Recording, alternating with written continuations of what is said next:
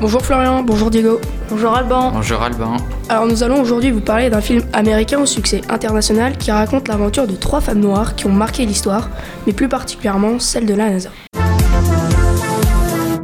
Oui, le film Les Figures de l'ombre est sorti en 2016. C'est un film dramatique qui a été réalisé par Theodore Melfi.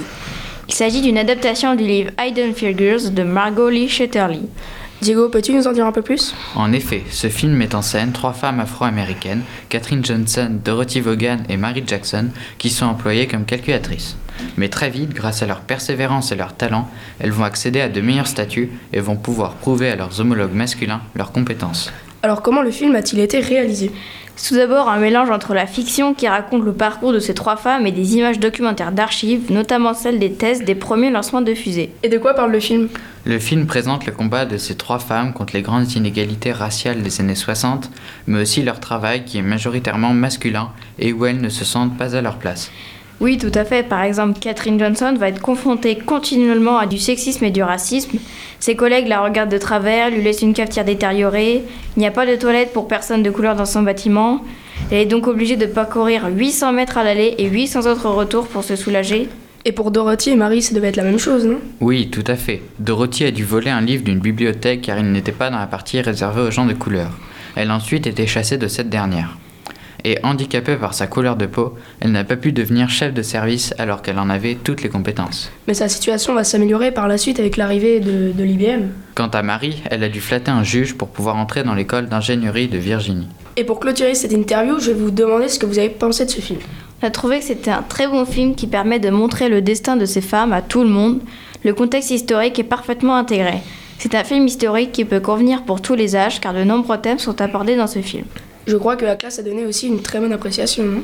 Oui, tout à fait. La classe a également été surprise par le sujet et le contexte historique. Merci Florian, merci Diego. De rien. De rien. Et merci à vous, chers auditeurs, de nous avoir écoutés. Et si vous voulez retrouver ce film, il est disponible dans vos magasins culturels et sur Internet. Ne ratez pas maintenant le portrait de Catherine Johnson par Florian et Diego. Il y a cinq mois, nous fêtions le 50e anniversaire des premiers pas de l'homme sur la Lune qui n'aurait jamais pu être réalisé sans les calculatrices en jupe. Nous allons vous présenter Catherine Johnson, une des plus grandes mathématiciennes du XXe siècle. very, very fine grained as you get close to it. It's almost like a powder. Ground mass uh, is very fine. And then a long one. Bonjour Diego. Bonjour Florian. Aujourd'hui, nous allons évoquer l'incroyable vie de Catherine Johnson. En quoi son talent était-il si exceptionnel? Et pourquoi est-elle méconnue? Florian et moi allons répondre à ces questions. Catherine Coleman Goebel Johnson est née en 1918 à White Sulphur Springs, une petite ville ségrégée de Virginie occidentale. C'est une fille brillante, même plus que brillante. Elle a quand même sauté 4 classes. C'est sûr, elle a eu une très bonne éducation et a été éveillée comme ses frères et sœurs. Leurs parents prônaient les études car ils savaient que c'était la seule solution pour qu'ils réussissent. En effet, Catherine devait être deux fois plus intelligente que la moyenne pour avoir un boulot deux fois moins payé, car Catherine faisait partie des gens de couleur. Elle a fait l'high school d'institut, puis a commencé par l'enseignement. Elle a pu saisir l'opportunité d'être calculatrice à la NACA, ancienne NASA. Grâce à son talent en géométrie analytique, elle a été amenée à travailler avec des hommes blancs qui effectuaient les calculs pour l'aérospatiale.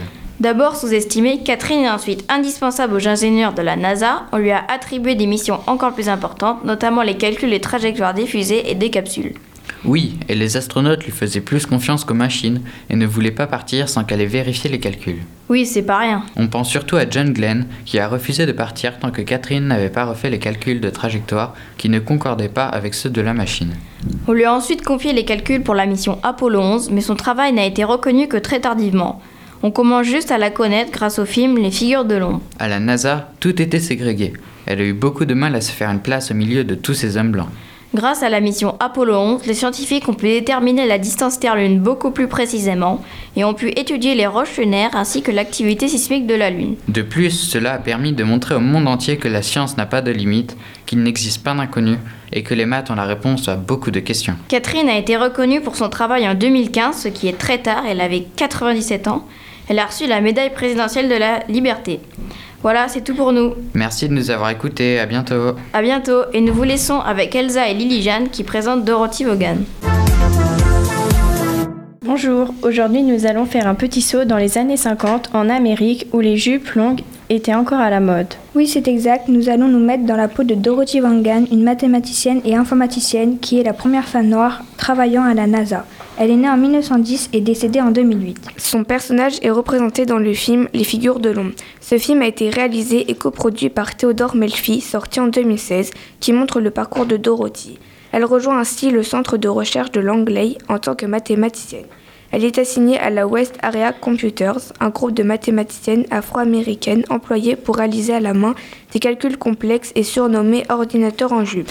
Eh bien, dis donc, ce ne devait pas être facile pour une femme noire. Oui, ce groupe était dirigé à l'origine par une femme blanche. Le groupe est strictement séparé des groupes de femmes blanches avec toilettes et restauration séparées. Cela n'a pas dû être facile. Comment a-t-elle fait pour supporter cela? Dorothy Vaughan était une femme pleine de courage, déterminée et réfléchie. C'est avec son courage qu'en 1949, à la mort de la chef de la West Area Computer, Dorothy Vaughan la remplace à la tête de la division. Elle est la première femme noire à obtenir une direction d'équipe à la NACA, qui deviendra la NASA le 29 juillet 1958 et s'efforce de soutenir la carrière de ses employés. Quelle femme incroyable Oui, de plus, la mathématicienne Catherine Johnson travaille sous ses ordres quelque temps avant d'être mutée à la division de la recherche de vol de Langley. On peut comprendre que même avec leurs difficultés, elles étaient déterminées à avoir le travail qu'elles voulaient. Elles ont été victimes de racisme et de sexisme, elles ne pouvaient pas mettre leur nom sur leurs recherches et leurs collègues hommes s'attribuaient tous les honneurs sans dire que cela venait de ces femmes. Pour conclure, Dorothy Vaughan n'a jamais baissé les bras, même face à de nombreux obstacles durant sa carrière. Elle a même reçu une médaille d'or du Congrès et elle est la première femme noire à obtenir un poste de direction à la NASA.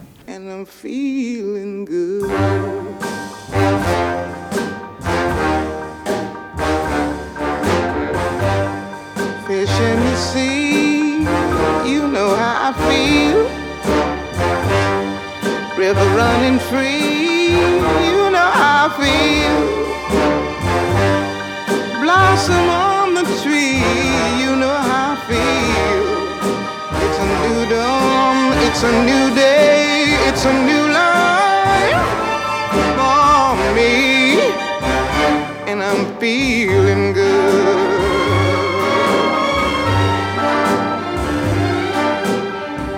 Dragonfly out in the sun, you know what I mean, don't you know?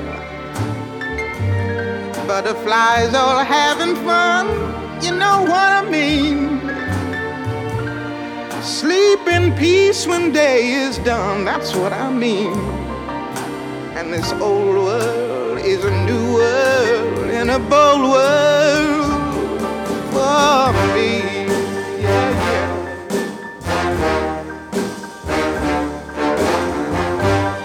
Stars, when you shine, you know how I feel. Scent of the pine, you know how I feel.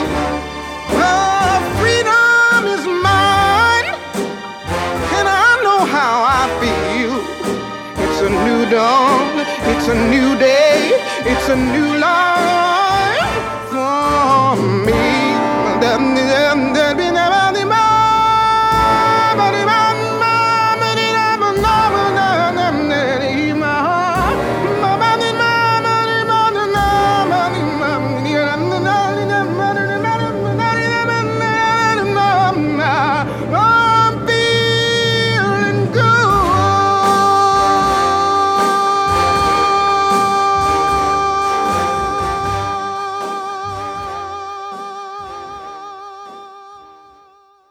Et nous enchaînons avec le portrait de Mary Jackson avec Romy et Raphaël.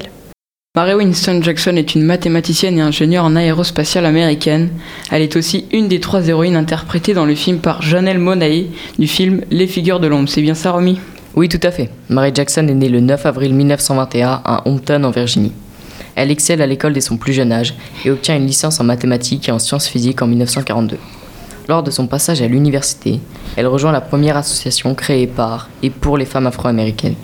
Elle défend donc les droits des Noirs malgré la ségrégation omniprésente. Un trait de caractère qu'on ressent dans le film. Par exemple, lorsque le policier arrive vers la voiture des trois jeunes femmes tombées en panne, ses deux amis lui disent de se contrôler et de ne pas s'emporter face aux policiers racistes. Et que fait-elle comme métier après avoir fini ses études? Alors, elle enchaîne les emplois. Elle a été réceptionniste, employée bibliothécaire et même secrétaire. À la suite d'un emploi en tant que professeur dans une école noire du Maryland, Elle devient calculatrice pour la NASA en 1951. Elle intègre alors le groupe West Rio Computers, un groupe constitué uniquement de femmes noires. Au fur et à mesure de sa carrière, elle s'intéresse de plus en plus à l'ingénierie et souhaite en faire son métier. Un collègue homme lui dit même qu'elle pourrait devenir ingénieure grâce à ses capacités. Elle obtient une dérogation pour entrer dans une université réservée aux blancs. D'ailleurs, dans le film, elle fait preuve d'une grande détermination en réussissant à flatter le juge et à le persuader de lui accorder cette fameuse dérogation. On peut donc dire que malgré le problème de ségrégation aux États-Unis, elle parvient à passer outre. En 1958, elle réussit sa formation et devient la première femme noire ingénieure à la NASA. En conclusion, Mary Winston Jackson était une femme de caractère qui a su imposer ses choix et qui a réussi à monter les échelons de la société malgré la ségrégation contre sa couleur de peau. Écoutons maintenant Alban et Diego pour une chronique littéraire qui va nous faire voyager, n'est-ce pas? Oui, Alban et moi, nous vous emmenons sur la Lune avec le livre Combien de pages jusqu'à la Lune de Carol Trébor, qui raconte l'histoire de Catherine Johnson dont on vous a parlé précédemment. Ce livre accentue surtout l'enfance et l'adolescence de Catherine, qui avait un lien très fort avec sa famille, surtout avec son père, avec qui elle partageait la passion des mathématiques, les relations avec ses frères et sa sœur, ses pique-niques en famille, sa relation avec ses professeurs. Le livre aborde brièvement le début de sa vie d'adulte et sa rencontre avec son premier mari. Comment le livre prend-il forme? Il y a plusieurs parties, en fonction de l'endroit où se trouve Catherine. Les chapitres ont des dates précises. Il y a très peu de dialogue, beaucoup de réflexions sur la ségrégation et la vie des personnes de couleur en Virginie. Pour écrire ce roman, Carol Trébor s'est beaucoup documentée pour être au plus près de la réalité. Elle s'est inspirée du film Les figures de l'ombre et de témoignages de femmes scientifiques. Et toi, Diego, qu'en as-tu pensé? Je trouve ce roman très intéressant. Elle a reçu une éducation exemplaire. Son père lui répétait tout le temps Tu n'es pas meilleur que les autres, mais les autres ne sont pas meilleurs que toi.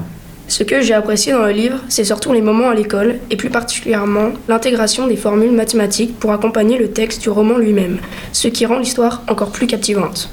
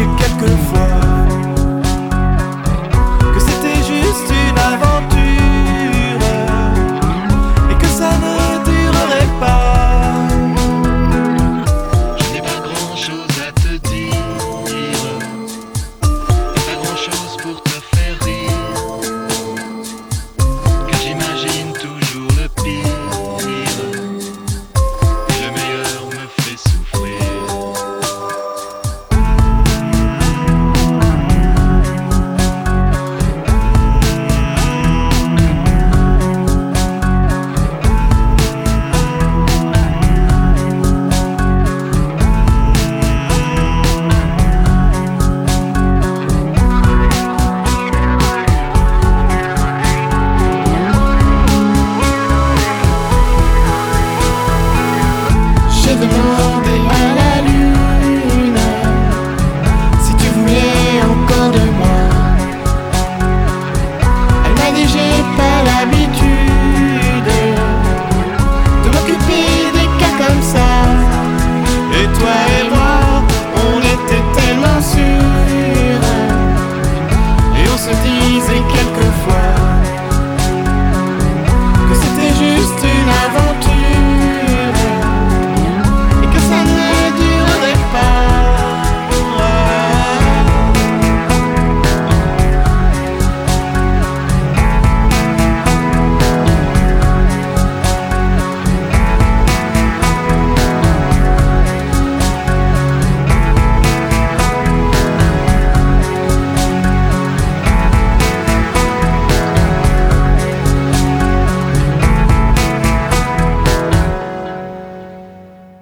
On vous dit à demain pour la suite de l'émission De l'ombre à la lumière. Nous évoquerons une bande dessinée faisant le portrait de nombreuses autres femmes scientifiques.